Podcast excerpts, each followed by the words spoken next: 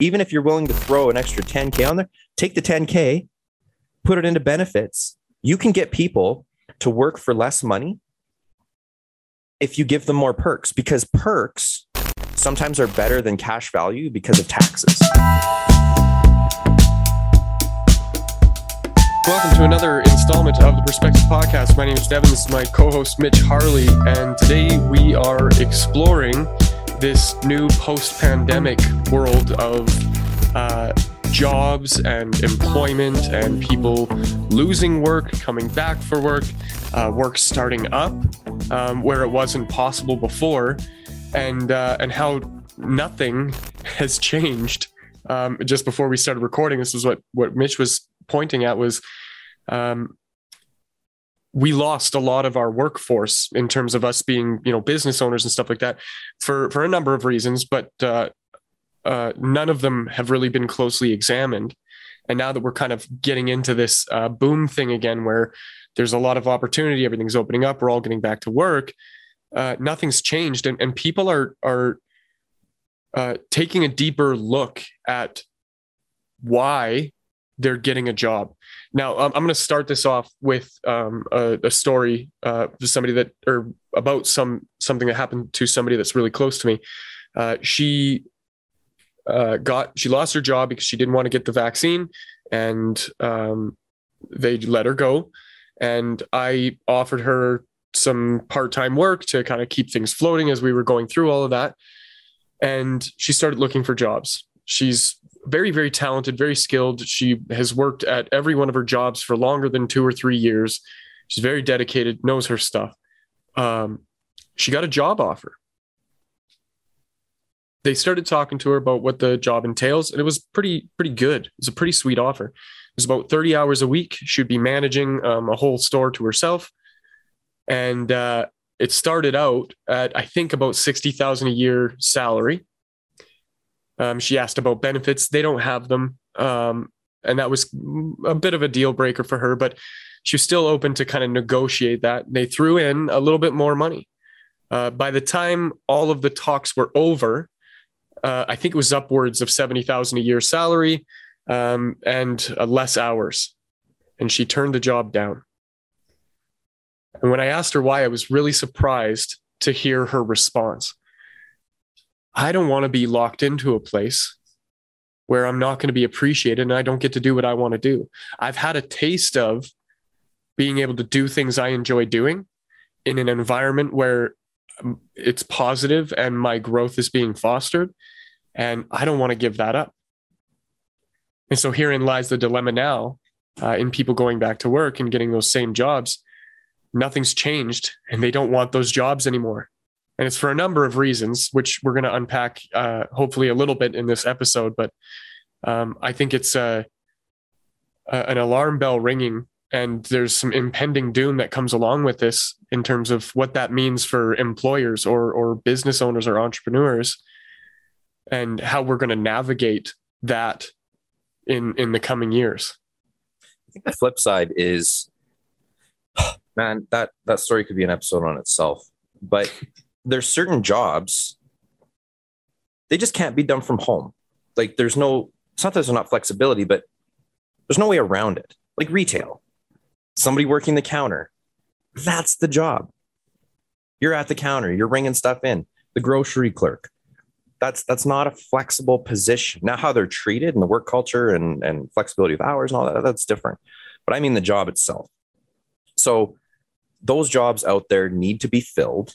And they need to be filled with people that want that. They want to show up to a different location and they want that stability, know what to expect every day. And that's just, that's their comfort zone. So those are the people that need that job for their own benefit, their own mental well-being. Whereas some people, uh, especially now, are saying, look, I've proven that I can manage a job without having to go in.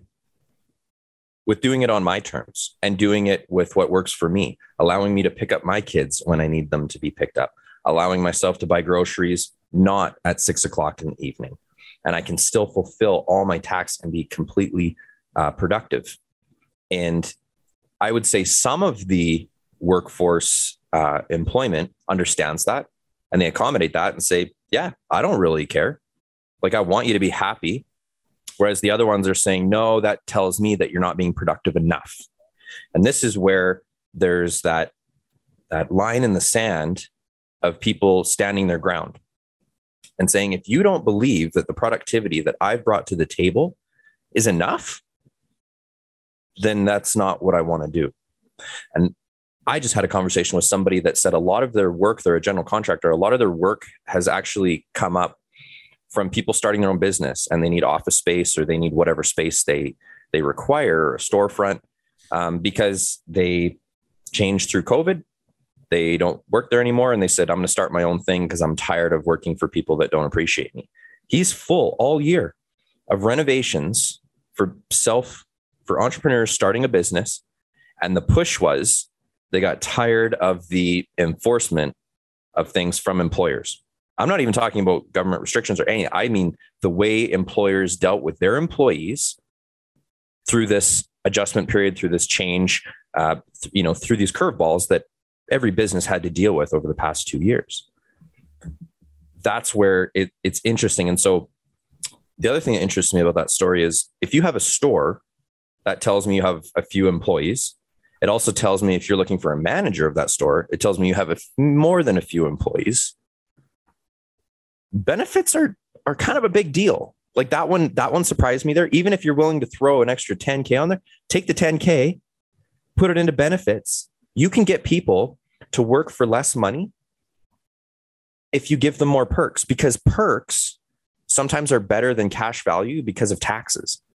Right. So a company vehicle, uh, a phone, um, benefits, these are all things that actually do have a dollar value, but actually benefit more than necessarily an extra five hundred dollars cash. Right. It, it really does. And they're a tax write-off for you as, as a business. So those little things kind of do, mm, you know, it's, it's kind of another discussion, but it, it is interesting. And to me, it's a little bit of a red flag in itself, because do I want to work for a company that doesn't see the advantages of having benefits for their employees, or doesn't understand them? And because if either one of those is true, uh, what other problems am I going to encounter with, with this business? Well, um, it's great having... that they're willing to pay me. That that's cool. Yeah. But there's always a cost. There's always a cost. So what is the cost in order for me to take this job? And that's what I think that employee might have unintentionally put out there or set up, but it makes sense why they're looking for that position. So there's all these things to consider when you're looking for work. Um, and it, unless you got something to add, I think this is a, a great introduction to the hiring process dilemma that is in the market right now. Yeah, I, I think that's actually a perfect segue. Um, the idea that pre-COVID, that it was impossible for somebody to imagine what took place during COVID. Being able to work remotely from home, or even that idea of the digital nomad lifestyle, where you, your job lives in a laptop that can be done anywhere. And so if you're able to pay your bills and maybe travel or do other things, you have some freedom and flexibility now.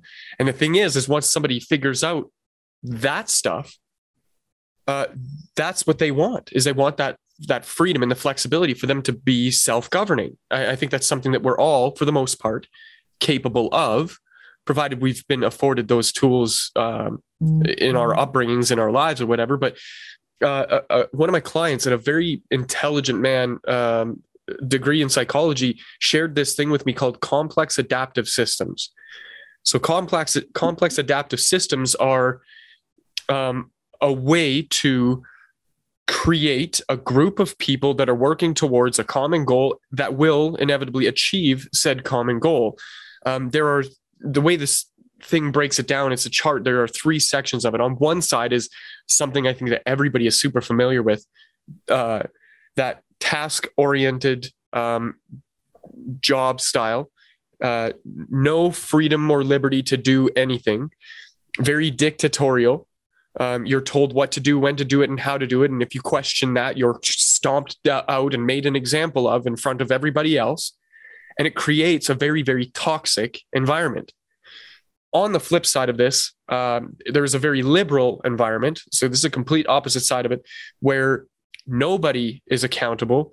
Nobody is taking any kind of leadership role. Everybody's just kind of expected to live freely inside of this system and do something. But what ends up happening with that is there is no accountability, and inevitably the machine falls apart. People don't have any type of organization. But there is a there is a happy middle here. And I think that this is the evolution that's taking place. Uh, in that happy medium, it is goal-oriented uh, assignment of work. So the goal is that we have this big project that needs to be done. What parts of that project give you purpose? What parts of that project do you want to take responsibility for? And then you can go and do that. Now, people make mistakes, and mistakes to err is human. And that is understandable in this environment, but it's also expected that you do something about it. And so it creates that accountability, and it creates that environment for self-governance to be able to achieve that goal. And I think that when people started working remotely, it afforded them the opportunity to go and do that. And now that things are kind of returning to some level of normal, uh, you're taking that away from them. And they don't want it. So when you go to hire somebody now, post-COVID, what what does that even look like? Mm-hmm.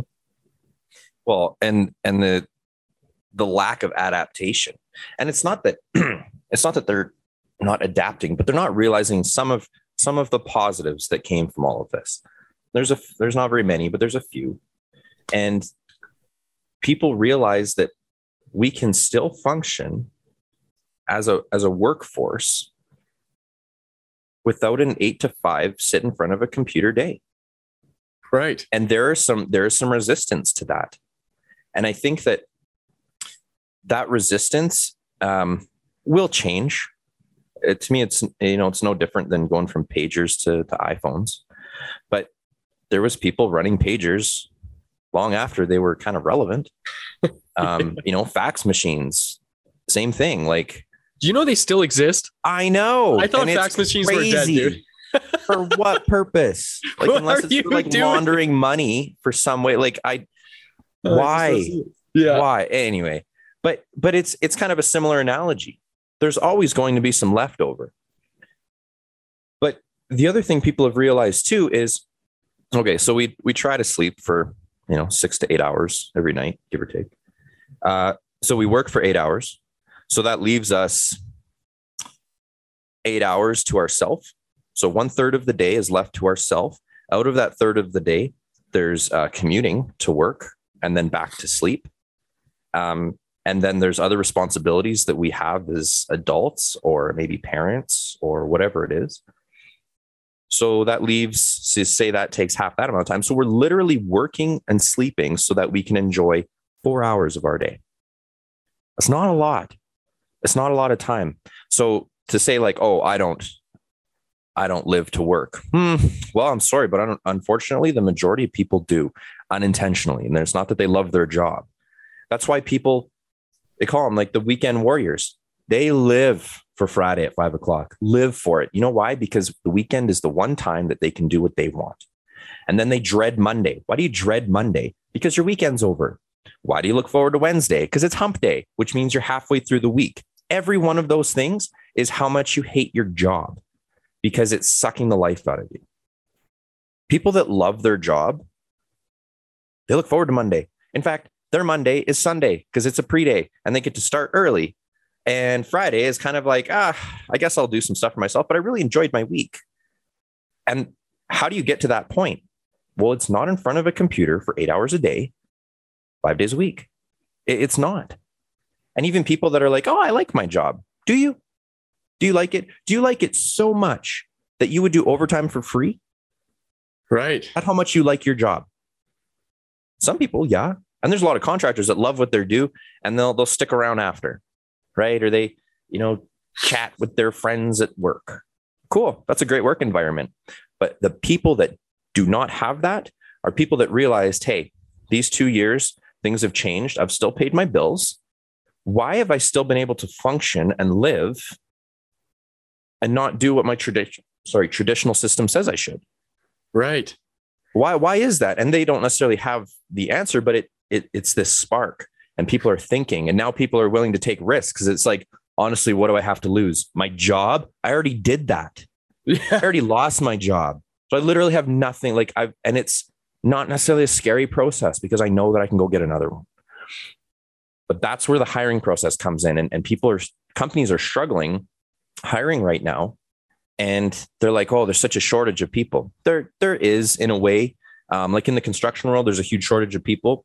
There's a shortage of skilled labor because the demand has risen so rapidly that the training hasn't been able to keep up. So that is, yes, a valid statement. There's a shortage. Um, but in other industries as a whole, there's a lot of people out there sitting at home right now. I know a lot of them. Can't get past the algorithm with their resume. Yeah. They, so for one, they're searching for a job, but they can't get an interview. Uh, and they had a really good job before. So it's not like they, you know, don't have any skills. Um, and then there's people that are just so scared of being stuck back in something they don't enjoy. They've already had, they've already had two years of their life that are unenjoyable, not being allowed to do what they, what brings them fulfillment. So they've been, you know, in that situation. So they're, they're beat down mentally and, and emotionally. And so there's this big conundrum. So how do you attract people to your business to come work for you that are actual, you know, skill? You want skill, you want the right people in your, in your business. Not everyone's a fit. So that's okay to recognize that.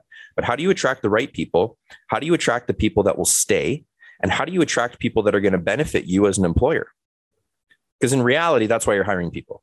This isn't charity. We have businesses. We want to make money. And in order to do that, we have to get people to work and do a task that creates more money than they earn so that we can make money. That's, that's not greedy. That's just how business works.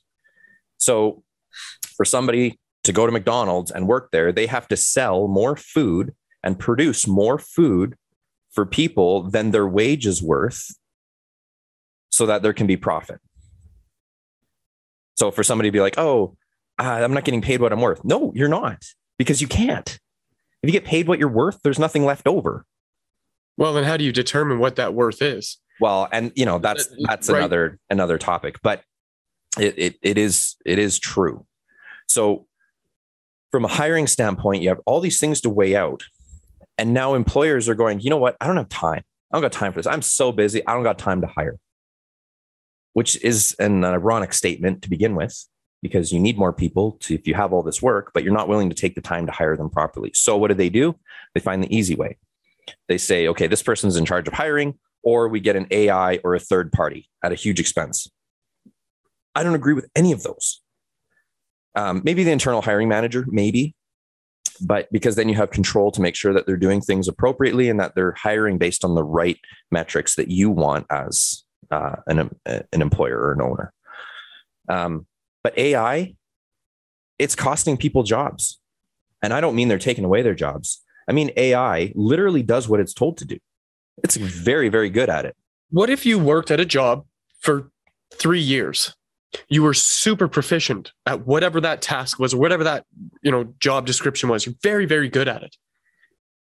You, for whatever reason, are moving on from that job and you're trying to get a job at somewhere else, and you write down on your resume that you have three years experience handling this thing very, very well. Award-winning, let's just say, for the sake of argument. When you put that resume in and the A I is programmed to look for five years of experience, you get you get completely missed. But you're the perfect fit for the job, but you get overlooked.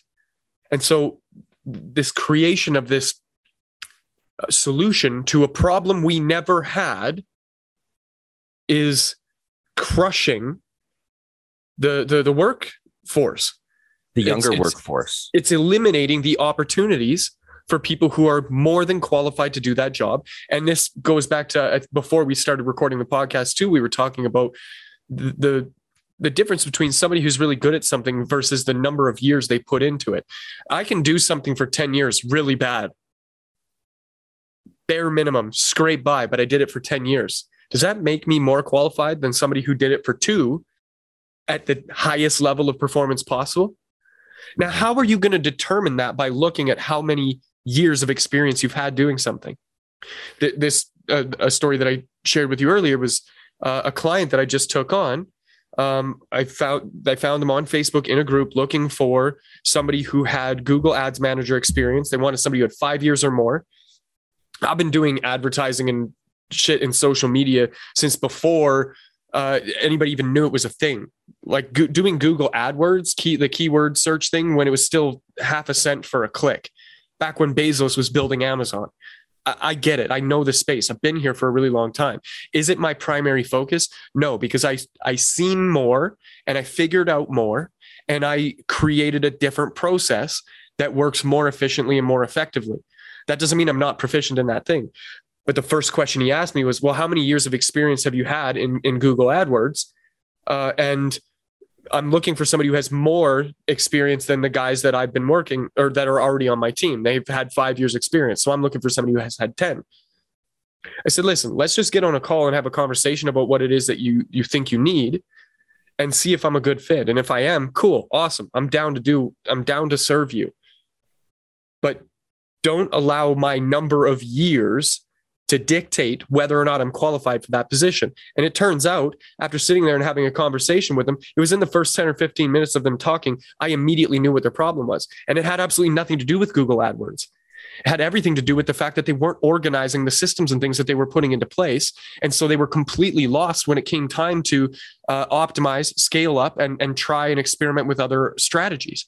They have no idea. They, they just barely made it to minimum viable funnel, let alone uh, all the other things that come with scaling up the efforts that you're doing. So that has nothing to do with Google AdWords. That has nothing to do with how many years I've been doing Google AdWords. It has everything to do with me understanding the systems and processes that exist under that whole umbrella. About an hour after having that conversation, they sent me an N D A and decided to go with me out of all of the other candidates that they talked with. And it was because I was able to show them the qualifications that I had that weren't a reflection of how much time I've been in the space. It was a reflection of the qualifications that I had. So b- back to your point, Mitch, about this whole hiring process and where we're getting it wrong is we're relying on tools that we didn't even need to begin with. And, and they're ruining the opportunities for other people. I would argue that the only way forward through all of this is to make a, a, a dedicated effort to rehumanizing that process. Allow people to have conversations.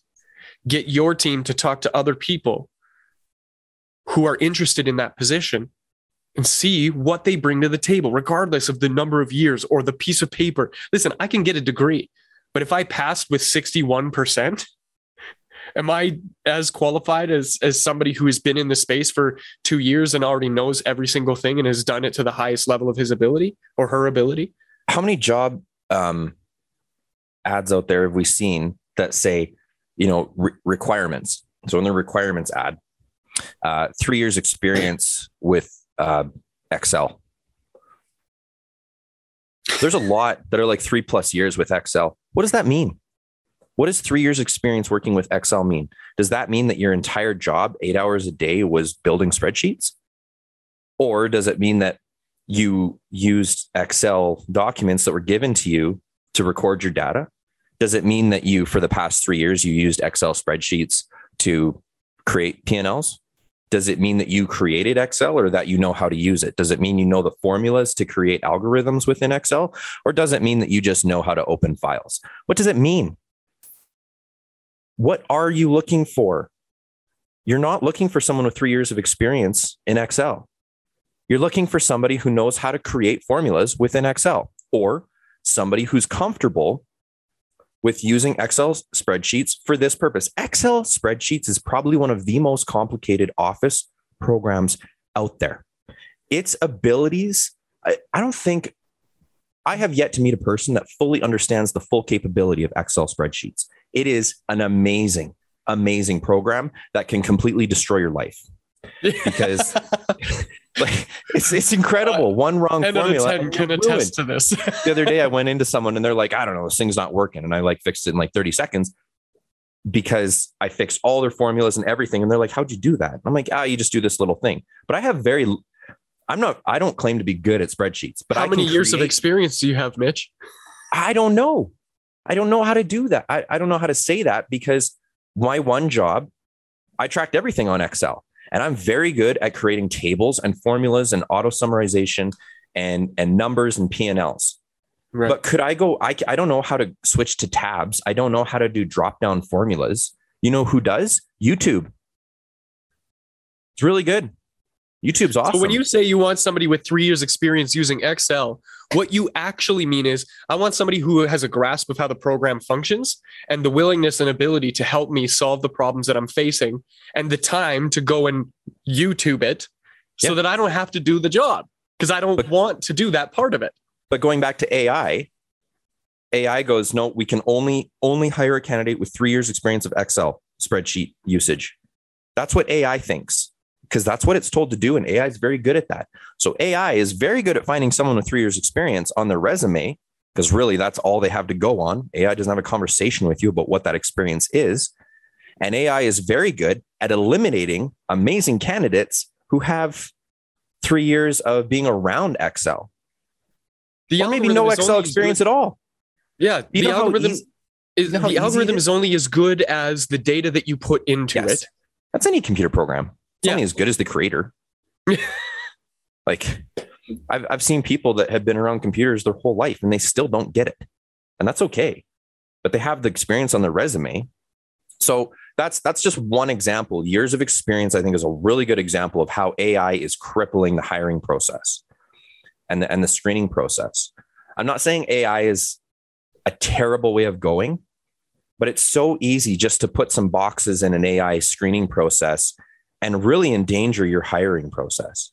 Because for me, I look at my resume, like, not that I'm job hunting. I mean, I got my own thing, but I have a resume. I've always had one. And I look at it and I'm like, I don't, I don't want to fancy. I don't want to fancy it up. I don't want to put on there X amount of years of doing something, because I find, I'm like, if you're only hiring me because I had three years in this, I, yeah, I have three years in it, but I don't really value that. That's not what I want to bring to the table.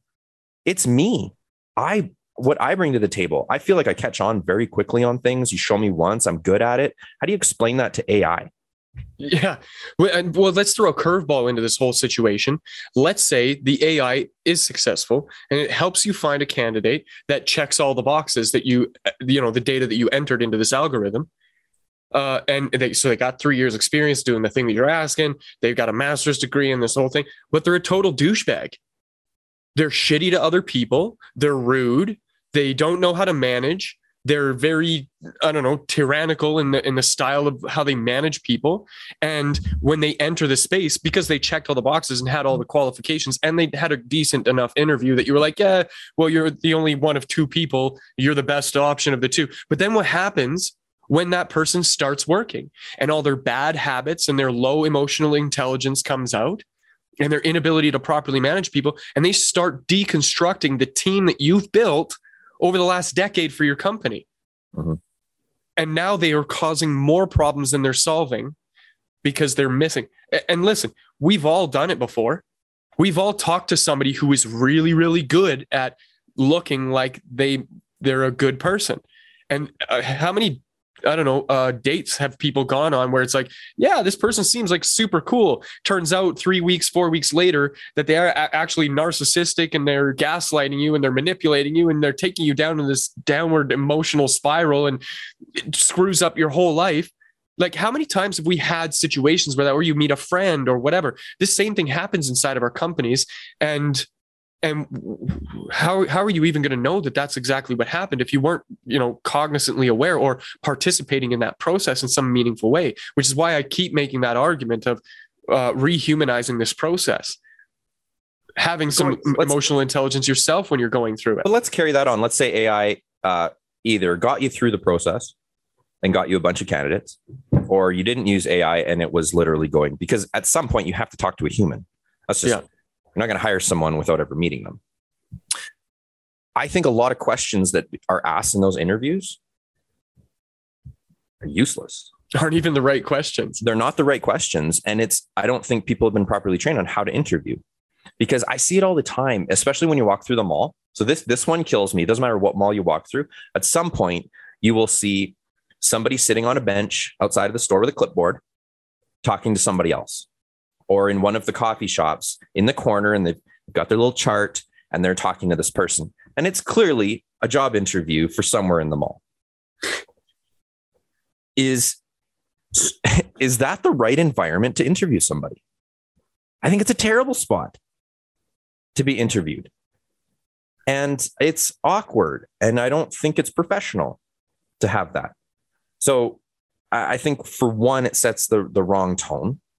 Um, but second of all, questions like, and then I think hmm, you, you can argue this one on me, but questions like, tell me about yourself. It's the dumbest question I've ever heard in an interview. And they ask it all the time. Yeah. Like, what do you want them to say? Do you want them to tell me, tell you about their hobbies of snowboarding? And if so, sorry, but why? What is the purpose in that? Maybe there is a purpose for you specifically, and that's fine. But I think people ask that question because it's a filler question. Oh, tell me about yourself. Uh, I don't know. And then if they don't tell you what you want to hear because it was a vague question, then you're like, yeah, they're kind of, I don't know, they talk a lot. You ask them an open-ended question. So but now they're awkwardly about, filling in the space, just talking because they don't know what is. else to do. It is. And so I've been in an interview before where the person goes, look, I looked at your resume. I think there's some really interesting things on there I want to dig into a little bit more. But I've I've noticed that there's a wide range of, of industries. Can you not justify, but it, it's curious that you've you didn't just change jobs, you changed like whole industries. What what was kind of the reasoning behind that? I think that's a valid question. Yeah. Um, so to me, and the explanation that I gave them, and they were like, oh yeah, that makes total sense. But so, an A I would have been like, oh, they haven't been in the industry for this long. But yeah. This guy was like, nope, that's actually a good thing. Um, it gave you some diversity. I like that. And this is why, you know, relates to a lot of our clients with different industries and, and on and on. One of the other questions that come up that I don't agree with. And so when I was hiring people, uh, you would see, an, you'd see lots of resumes and they would have like job, job, job, job, job, like every nine months. And some companies look at that and go, oh, wow, they're a flight risk. They change jobs all the time. Do you know right now the average turnover of an employee under twenty-five is one year? And that's wow. not because they're flighty. It's because they're still trying to find their fit. Yeah. And if you're not willing to be that fit, you're not willing to say, you know what? I think you found the spot. This could be a long-term thing for you. But instead you look at a resume and be like, wow, they're jumping all over. They don't know what they want. No, they don't. I think people in their thirties don't even know what they want yet. And especially now after COVID, I don't think anybody knows what they want. So there's going to be some turnover because people are experimenting. So if you're not prepared to be a safe place for somebody to work at, be prepared for some turnover. And well, so yeah, at a much right higher rate is important. Yeah. Uh, I was talking to my girlfriend's, uh, at the time, I think it was twelve or thirteen or whatever. And we asked the proverbial question, what do you want to be when you grow up? Yeah. And he goes, well, I don't know what all the jobs are. And it, it's so simple, but it's so profound. And when you think about that in terms of, okay, there's all these kids out there that also, know, I don't know what all the jobs are. Even like, even my brother, we were having a conversation last night about how um, we raise our children and stuff. And we have some different ideologies and how we navigate that.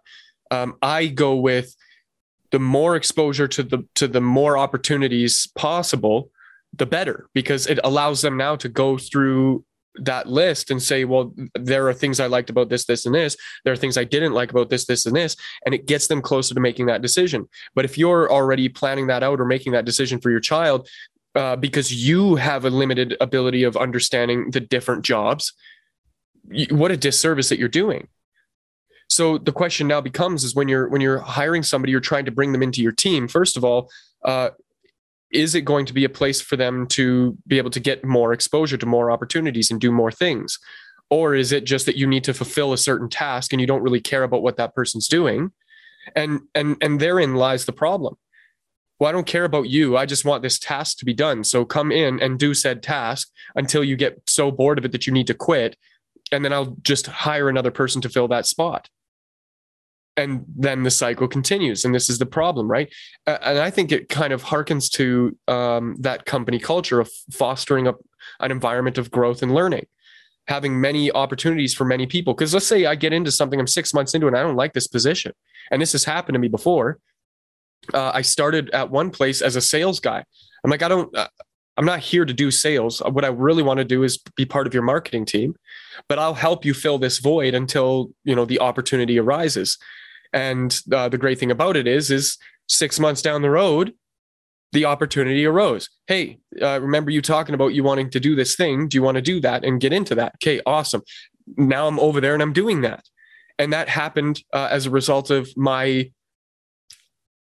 I guess, just being inspired enough to know what it is that I want and being able to be comfortable with asking for it and looking for it. And so I think the hiring process um, is a lot like a sales call. And the way I treat my sales calls is not you're a mark and I need to close you. I treat sales calls as in, hey, how's it going? What challenges are you facing in your business when it comes to things that I know about? Can I solve those problems? I think I can. Here's how I would approach it. Do you think it's a good fit?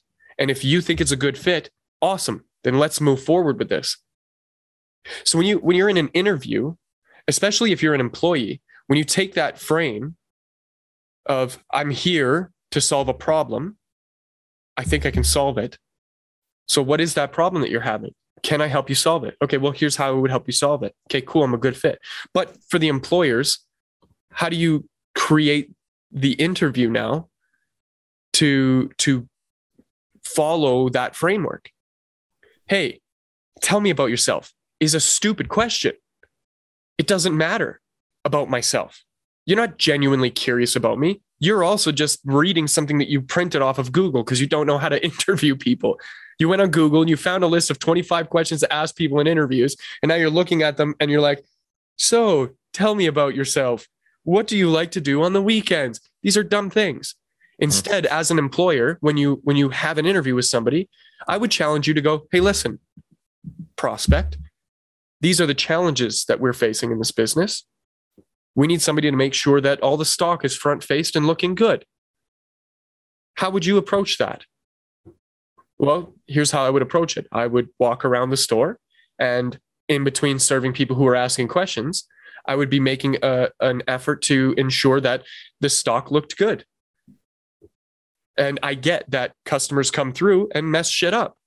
And I'm, my job here is to clean up their messes. And I'm totally fine with that because I get how people shop, right? And that's such a mature, higher level way of, of thinking about it or, or looking at it. And I get that some people just don't understand that, but it's your responsibility as an employer in the position of hiring somebody to fulfill a, a certain role to create that. Here's the challenges we're facing. How would you help us solve those challenges? And I don't care what's on your I, resume I if you're capable. That. I would tweak that and take it a step further in that question, because when, when employers and employers or hiring managers, whoever it is, when they ask the question, tell me about yourself, they're looking for something, right? They already have something in their mind. That they're like, I need someone who does this. So tell me about yourself and see if it comes to fruition. Well, right. Maybe that's not what the person says, but it's not that they don't have that task or hobby or whatever. So just ask them. Just ask them blunt. Like you have five minutes to make a decision on somebody. Ask the right questions. Be very pointed. You don't have to be rude, but just ask them straight up. Hey, this job, I'm not going to lie. Uh, we need a product front facing at all times or we get penalized. Okay. Are you detail oriented? Like, are, are you kind of a little bit O C D? No, me neither. This specific job does take that. However, there is these other tasks that might fit you better. But if you tell someone, tell me about yourself, and they don't say I'm detail oriented, and you're like, ah, yeah, I was kind of hoping that guy was detail oriented. Well, who says that? Who's going to tell you about themselves unless it's like an extreme medical condition? Right. Yeah. Right. Like, you know, people that are O C D usually tell people, hey, I'm O C D. And so somebody who's like, well, this job does not fit that bill, or this job is really needed for that. But if somebody does enjoy making things straight and, you know, look pretty, um, just ask them that. I, I don't think there's anything wrong with that. It doesn't mean that they're not qualified or that they can't be aware of it or they can't fulfill the task. But it is good to know, because then when they forget something, you're already aware that they're probably going to take some time in order to really get this under their belt, right? It it opens a lot of understanding and, and a two-way communication. But to just sit there and be like, tell me about yourself, and then you're upset that they don't tell you what you want to hear, ask them more pointed questions. Ask them questions that are specific and important. I, I watched a TikTok where somebody was like, when somebody asks you what, you know, tell me about yourself, you should have five bullet points set that, uh, you know, and they kind of give this task. And I'm like, but the question should never be asked in the first place. The right. problem is that it is always asked and people get thrown off. They know what's coming and they still get thrown off because they're like, well, you know, I finished college here and then I bounced around to work. No, that's what your resume says. But then why are you leaving it open? They don't know what you want to hear. They want to impress you. So another question. So I got asked this at an interview too. Give me an example of uh, a time you went over and above for a client. Okay. I don't know. I was flipping burgers and there was a hair in it and I moved the hair. Like, I don't know. Like, is that going over and above? It's not in my job description. I went over and above. Like, is that what you're looking for? Oh, you know what? No, there was a customer that broke down. So I drove on my own time and I never got paid for it. And I picked them up from Utah and I brought them home and fed their dog while they were gone. Like, is that what you want? You want some superhero move from this person that you're paying fifteen dollars an hour to? Like, why? And what are well, you expecting? And if you ask that question, because they're like, well, we asked that question because we want to know if they're dedicated to their job, then ask them, ask them. Have you consistently been dedicated to your jobs, or have you found struggle with fulfillment in your past employment? That's a legit question. People are like, yeah, I've bounced around because I just haven't found somewhere that fits. Okay, well, this is what we offer. We try to accommodate this. We try to bring this to the culture. We try to have team building exercises. Is that something that interests you? What a more pointed, useful question that actually benefits the person than these vague hypothetical situations that would never be relevant. And then people are like, oh, I just can't find the right candidate. No, you're not asking the right questions. And you're eliminating people based on ridiculous metrics. We, we already talked about years of experience, but they look at resumes, they prejudge. Resumes to me, uh, I don't know, I have very mixed emotions on resumes. I understand they're needed and I understand they're important, but they... they're so incomplete when it comes to finding the right person. You know how many resumes I've looked at where I'm like, yeah, this person's pretty interesting. And I look at them and I'm like, no, they're not. Right. They, they literally, they false, not falsified information, but they prettied it up. And you mm. look at a lot of uh, resume coaches, like on LinkedIn, there's a lot of them. They say, hey, let me help you build your resume. Why? Why? Like, what are you going to do? Well, the wording different, you know, the cover page should be good. So I'm really being overlooked for these roles because I didn't put color on a cover page.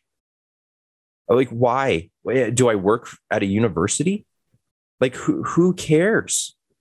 And for hiring managers that only care about the aesthetics of your resume, like, well, sorry, but that is not a culture I want to be a part of. Yeah. You get ten resumes that say the exact same shit over and over again. How are you going to choose from that now? Mm-hmm. And it, I mean, it does call for people to do something at least differently to stand out, but you want the job, so you're going to say all the right things. Yeah, it's I'm, easy. I'm dedicated and I'm focused and I'm self-motivated and I am task-oriented and I can pay attention to detail. And everybody writes that shit on a resume. Yep. Prove to me that you are those things. And how am I going to get you to prove those things to me? Well, here's the challenge I'm facing in my business. Is that something that you could do? How would you approach that? What would you do in that situation? How would you handle it? To me, now I, I think, can see, yeah, now I can see that you're a good fit or yeah, that you're not. Quality is like, how well do you work with other people? Because even on a, on a solo task, you're part of the company. Mm. So how well do you work with people? You know, I really enjoy being around people. I find learning and collaborating, it's a big deal for me. I can work independently, but I like that. But I, but you know, I prefer working as a team. Okay, so in their mind, it's like, you know what? This guy's probably not going to enjoy the job because I do need him to be by himself most of the time. I, I need an independent person on this one. So I don't want to set him up to fail, but I like the guy. So do I have a role for him, or am I just kind of being selfish in this? Like, those questions need to be weighed out too. And I think a lot of that is overlooked um, because people get a little bit of tunnel vision. And I think that people applying need to be aware of this as well, this conundrum that it's kind of an archaic way of hiring people that's still being used.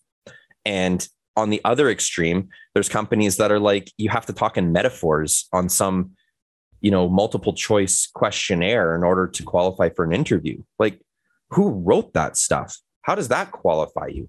to show that how you treat people or how you deal with an angry customer or how you would deal with, you know, these problems that arise that you expect your employees to deal with on a regular basis.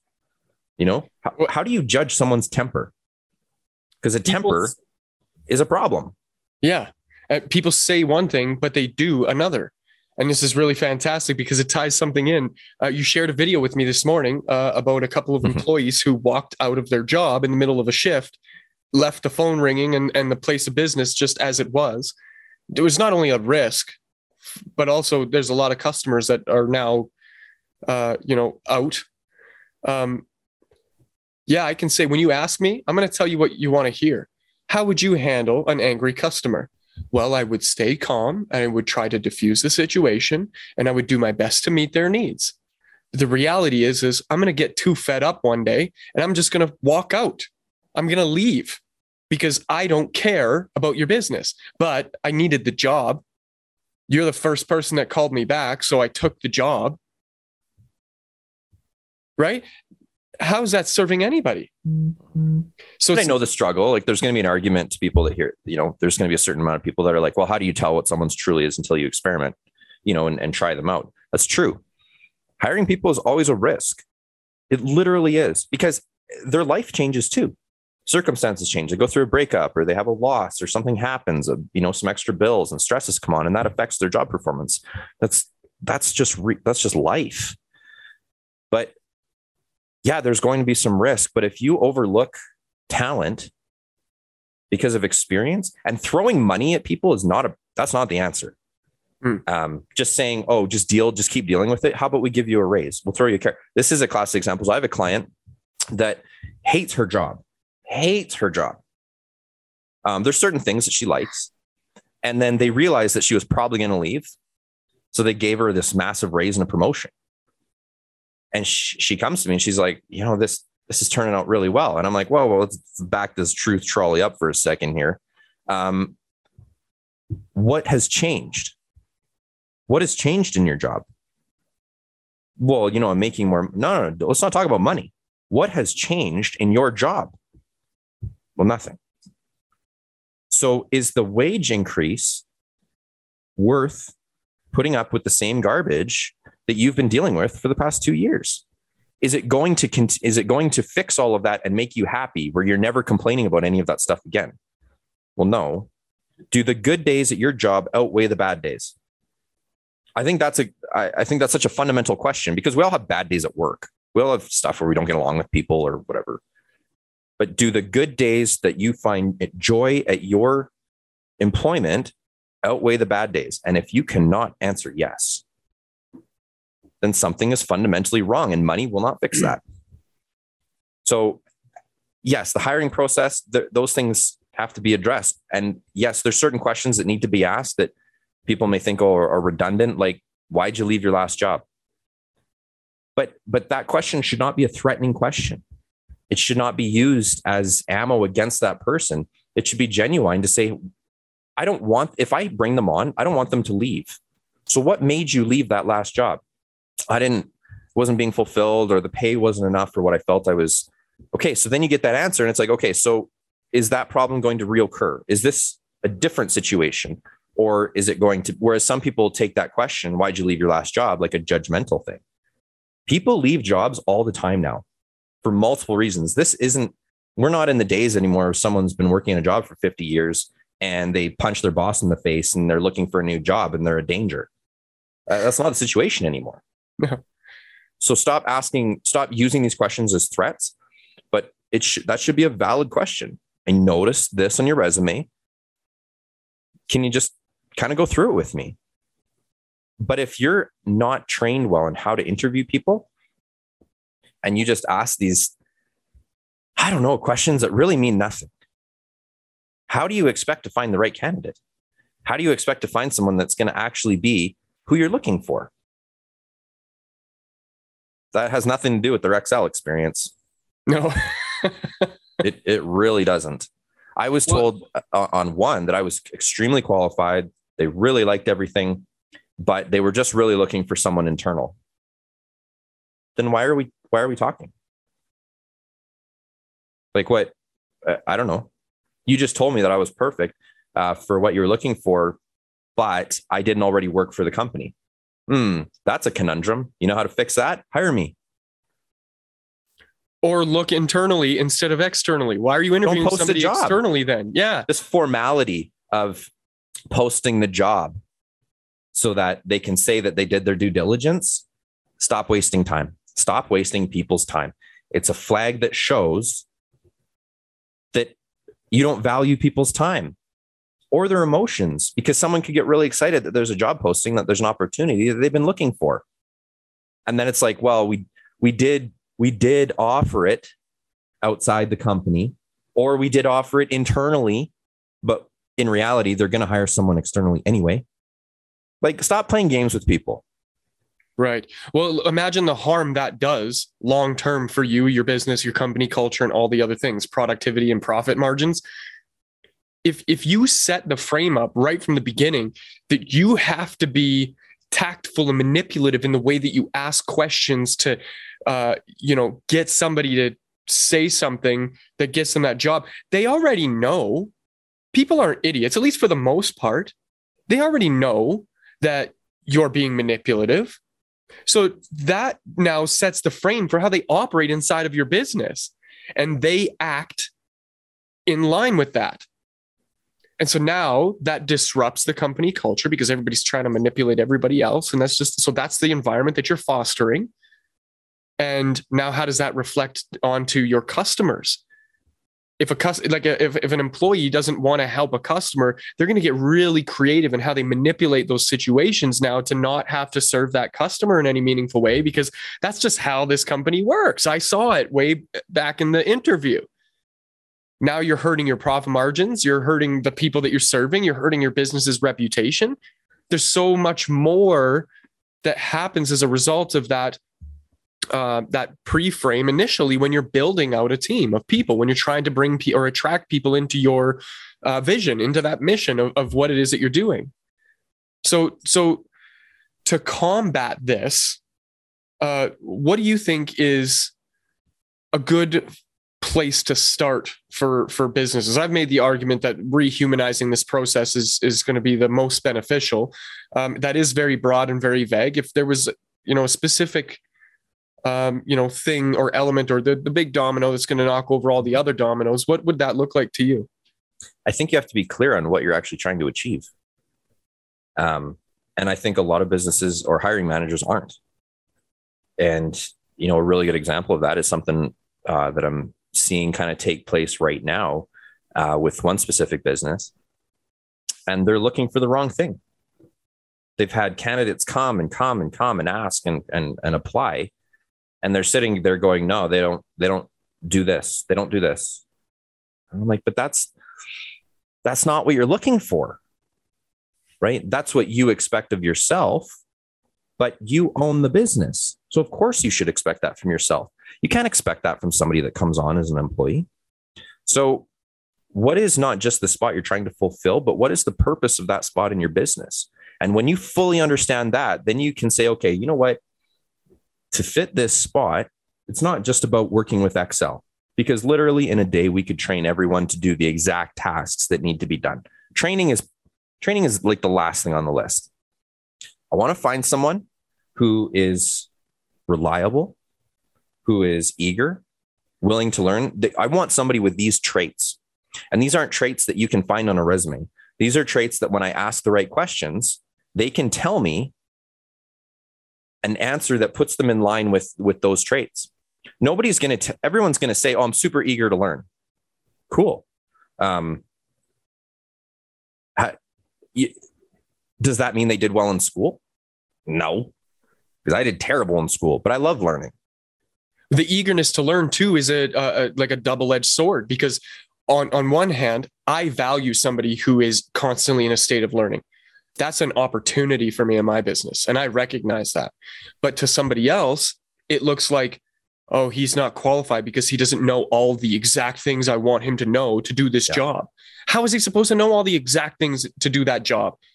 The way that you hire here in this business, even though it may be adjacent to another, let's use clothing retail as an example. Well, if you're working at like Urban Planet That's very different than working at a Louis Vuitton store, mm-hmm. right? If dealerships, if you're working at a Ford dealership, that's very different than working at a Lexus dealership. I'll tell you from firsthand experience, I went to a Ford dealership. I was hard pressed to find somebody to even talk to, let alone purchase a car. And then when I did, it was some sneaky little salesman dude who was like trying to rope me in to do credit and all this other. It, it was a very horrible experience. I went to a Lexus dealership afterwards and I walked in the door and there was a, a really nice lady at the front counter waiting there to greet me. And when she greeted me, she brought me over a bottle of branded water. It was like water that had Lexus. It was all like, looked like a crystal and shit. I had my kid with me. She went in the back and got a teddy bear, gave it to my kid. It was like, somebody's going to be with you very shortly. Uh, in the meantime, here, help yourself to some coffee and some snacks. You can sit in our lounge. There's these beautiful luxury chairs. So what's the difference in training there in those two different environments? They're, but they're both the same thing. Well, the, the one is different qualifications. But the other thing too is knowing your business well. And what can happen a lot of the time is they hire someone. So say they want someone at the front, and I'm not, I'm not saying it has to be a girl, but a lot of times it's, it's a nice bubbly, because it puts something at ease when you see um, a lady, when you walk, a friendly in. feminine it, it just, presence. It, it yeah. really does. It makes yeah. a difference. Um, so you walk in, and when you hire someone, you get this nice, eager, really bubbly. And that's like, man, that's the personality that I want at the door. When, when someone walks in, that's who I want them to be greeted by.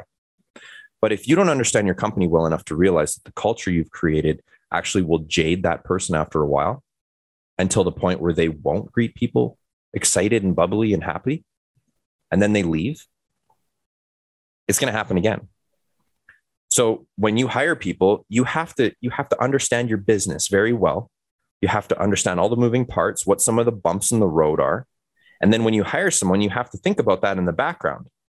It's not just, can they do the task I need them to do? Are they going to fulfill what I need them to fulfill in this entire role? It's a bigger scope. So if you're hiring literally to get someone to ring things through, bring items through at a, at a till, well, I don't even understand why you're why you're going through an interview process, because it's physically capable. Anyone can do that. So hire the first person that walks in. Well, and and but they don't like that answer. But I'm like, but that's the truth, because that's what you're hiring for.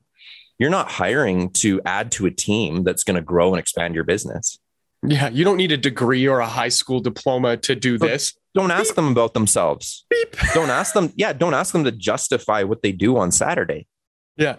Because you literally only expect them to do one task. So if you're hiring because you want to add to the team, ask questions that are relevant to what you actually need in your team. I, what are you missing in your team? Stop thinking about the task. What are you missing in your company? You know what? I'm missing somebody that brings, brings people together. So I need somebody that can fulfill some tasks, do some productivity, but that really draws people. I need somebody that when I sit down with them, I want to tell them my life story, because you can get that feeling from people. And that's what A I doesn't do. And sometimes a hiring manager can overlook that. But when you know what your team, yeah. And, or maybe you have a bunch of chatty Cathys in your office and you need someone that can kind of work through that and keep some productivity going without, you know, being uh, a rebel rouser and, and really ruining the environment. You can get that feel from people. And so that's when you want to find someone a little bit, not task-oriented, but goal-oriented in a mechanical process. They, they're a little bit more determined and focused on efficiency. Sometimes there's this, there's, you know, this good balance within a team. So you don't want to hire the same personality. And that's why a lot of companies have started going to making you do these tests. You know, these yeah, personality yeah, tests. And I, I, I mixed emotions on that. But going back, I've said this before about Red Bull. If you apply at Red Bull, you have to go through the Red Bull, you know, life passport.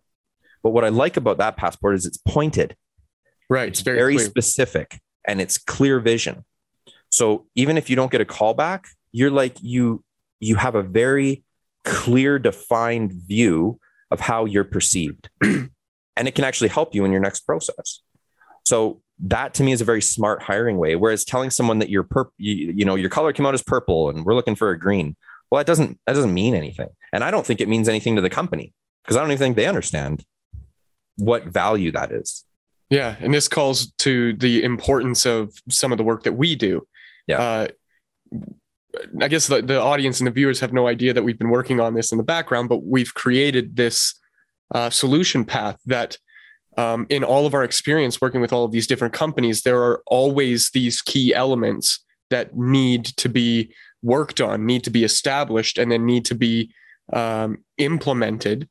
And unless you are somebody like us who has gone and had all of that exposure, there's no way you're ever going to even begin to grasp most of this stuff, because you don't know what you don't know. And, and, and that's the beauty of, of, of some of the work that we've been able to do is, is to, to outline some of that. And our, the foundation of all of this uh, starts with creating that company culture, understanding your company, not just from the product or service uh, mentality, but, but from the larger impact and mission Uh, that you and your company are on.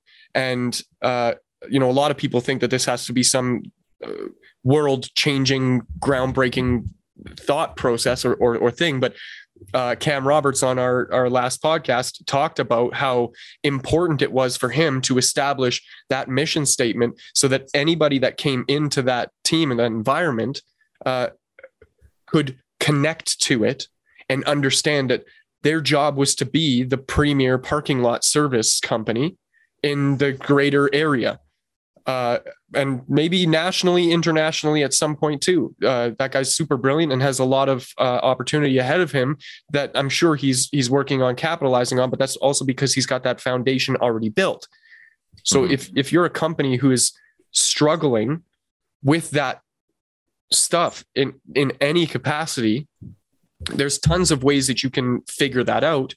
There's a lot of people that you can go read books, you can uh, attend seminars and all that other stuff, or you could reach out to us and, and we can help you establish that framework in a more meaningful way. So uh, I think this might be a really great place to kind of leave things off, unless you had anything else to add. Well, let's just say with Cam, like with that mission statement, you know, it makes it very clear for him how to hire. Like his hiring process would be very simple because he knows exactly what would work and what won't. And I think so many people are lacking that clarity that they, yeah, they mishire all the time. And it's, it's a bad result for both the employee and for the employer. And then there's this, you know, weird tension after they, they part ways. But if you had at the beginning known exactly what, what the, the mission was, it could have been shared. And it gave that person an opportunity to say, you know what, I don't think I'm going to fit. Like that's, that's a, that's courteous to do that. Yeah. And I think just in closing, I always use like a sports analogy, you know, how much time and research goes into before a team signs a player. Oh God. Huge. Tremendous amounts, huge amounts. Cause they're talking millions of dollars, yeah. Right? On the hope that it's going to work. But look at teams that win, win whatever, whether it's the Super Bowl, Stanley Cup, you know, whatever it is. Is the team comprised only of twenty-year veterans? Is the team comprised of only rookies? Is it comprised of only goal scorers? It's it's a mesh. And the right chemistry and the right mesh wins it all. And Dude. teams teams have put tried to fight it. They've tried to outscore their problems. They've tried to just have, you know, pay a, a goaltender to be fifty million dollars and they you know, don't spend any money anywhere else because they'll outsave their problems. It doesn't work like that. It doesn't work like that. Why do teams not have only Wayne Gretzky's? They need a well-rounded team. And so before they choose somebody, even if they're coming in at a really good deal, is this going to work? What is his outside? What is his life, right? Is he a mess right now? Do we want that drama in the change room? What, what is the culture that he's going to come? Do you know what Stanley Cup teams have dismantled certain players because it's like the chemistry was wrong. There was something going wrong and it was dragging everyone down. It was going to eventually impact their performance. So they made some changes. This happens all the time. And I, sports is a business. It's an industry. It's based on money. It's the exact same thing as anything any of us are doing, except we just do it with different, like, you know, we're in different spots. But at the end of the day, if you're trying to build a team, go to sports, look at how they do it. Look at the winning championships. Why have teams not won after Tom Brady left? right? Not that Tom Brady wins every single year, but Tom Brady is a very integral part of success. And it's not just because he's a really good quarterback. It's not just because he's extremely good at throwing the ball. It's because that guy's so well-rounded in his on and off field abilities in a team to inspire people, to build their confidence. There were guys that were retired that came back to play with him. Why? That says something about somebody. Yeah. So, you know, how many times do we see that people will draw other people, not just because of their success? There's lots of people that have won Super Bowls. If they went out of retirement and went to play for a team, would bunch of, would a bunch of other retired people come back with them? Ah, maybe, maybe not. But Tom Brady's proved that people will come out of retirement to work with him. That says something. That's that's worth it. That's worthwhile. Yeah, right? Knowing that's it, a being value. Clear. That's an asset. Yeah, yeah. Being clear of what, like, and knowing what you bring to the table. Michael Jordan and Dennis Rodman, perfect example. Dennis Rodman has one of the worst shooting records in N B A history. But you know what he's really good at? Getting the ball back. So when they put him on that Bulls team that first year, they put an extra twenty baskets in just because Rodman was able to get the ball back and get it to Jordan so that Jordan could do his job well. Yeah. And that's the importance of having that team. This is the Moneyball effect. Yeah. Right. Anyone who wants to hire, here's my last piece of advice for this episode. If you want to hire and you want to hire well, go watch Brad Pitt in Moneyball, because it is the best example of hiring based on overall team success than just looking for that one-off all-star that you probably can't get or find or afford. So it's don't try, don't try, create. And if you can create opportunities for people that have been overlooked, they will work hard for you, and they will come at a, honestly, from a selfish standpoint, they'll come at a bit of a discount. Let them grow you so that you can benefit them and pay them more and treat them better than what they've been treated in the past. That movie shows what a team was willing to do as they succeeded together. Your business is no different. You have the same opportunities to do it. So when you hire, don't make the same mistakes that's happening right now with these archaic ways of bringing people on with ridiculous metrics or A I and missing good opportunity and talent. Because it's happening regularly. And the businesses that are starting to realize this are actually getting some really good candidates, and they're getting some really good, uh, in a sense, competition to work for them. That's really cool. That doesn't happen a lot. So I, I think the businesses can take a big lesson from that. Um, and I hope that there's some value from this that, uh, that people can take. Yeah, that's brilliant. Um, as always, if this podcast has helped you out in any way, like, share, comment, follow, give it to a friend uh, who you think this would help. Um, if you want to see some of the work that we can do and how we can help you, visit uh, the perspective podcast dot c a. Check it out there. There's a little form on there if you're interested in working with us. Um, let's have a conversation, see how we can help you. Uh, until next time, we'll see you in the next episode.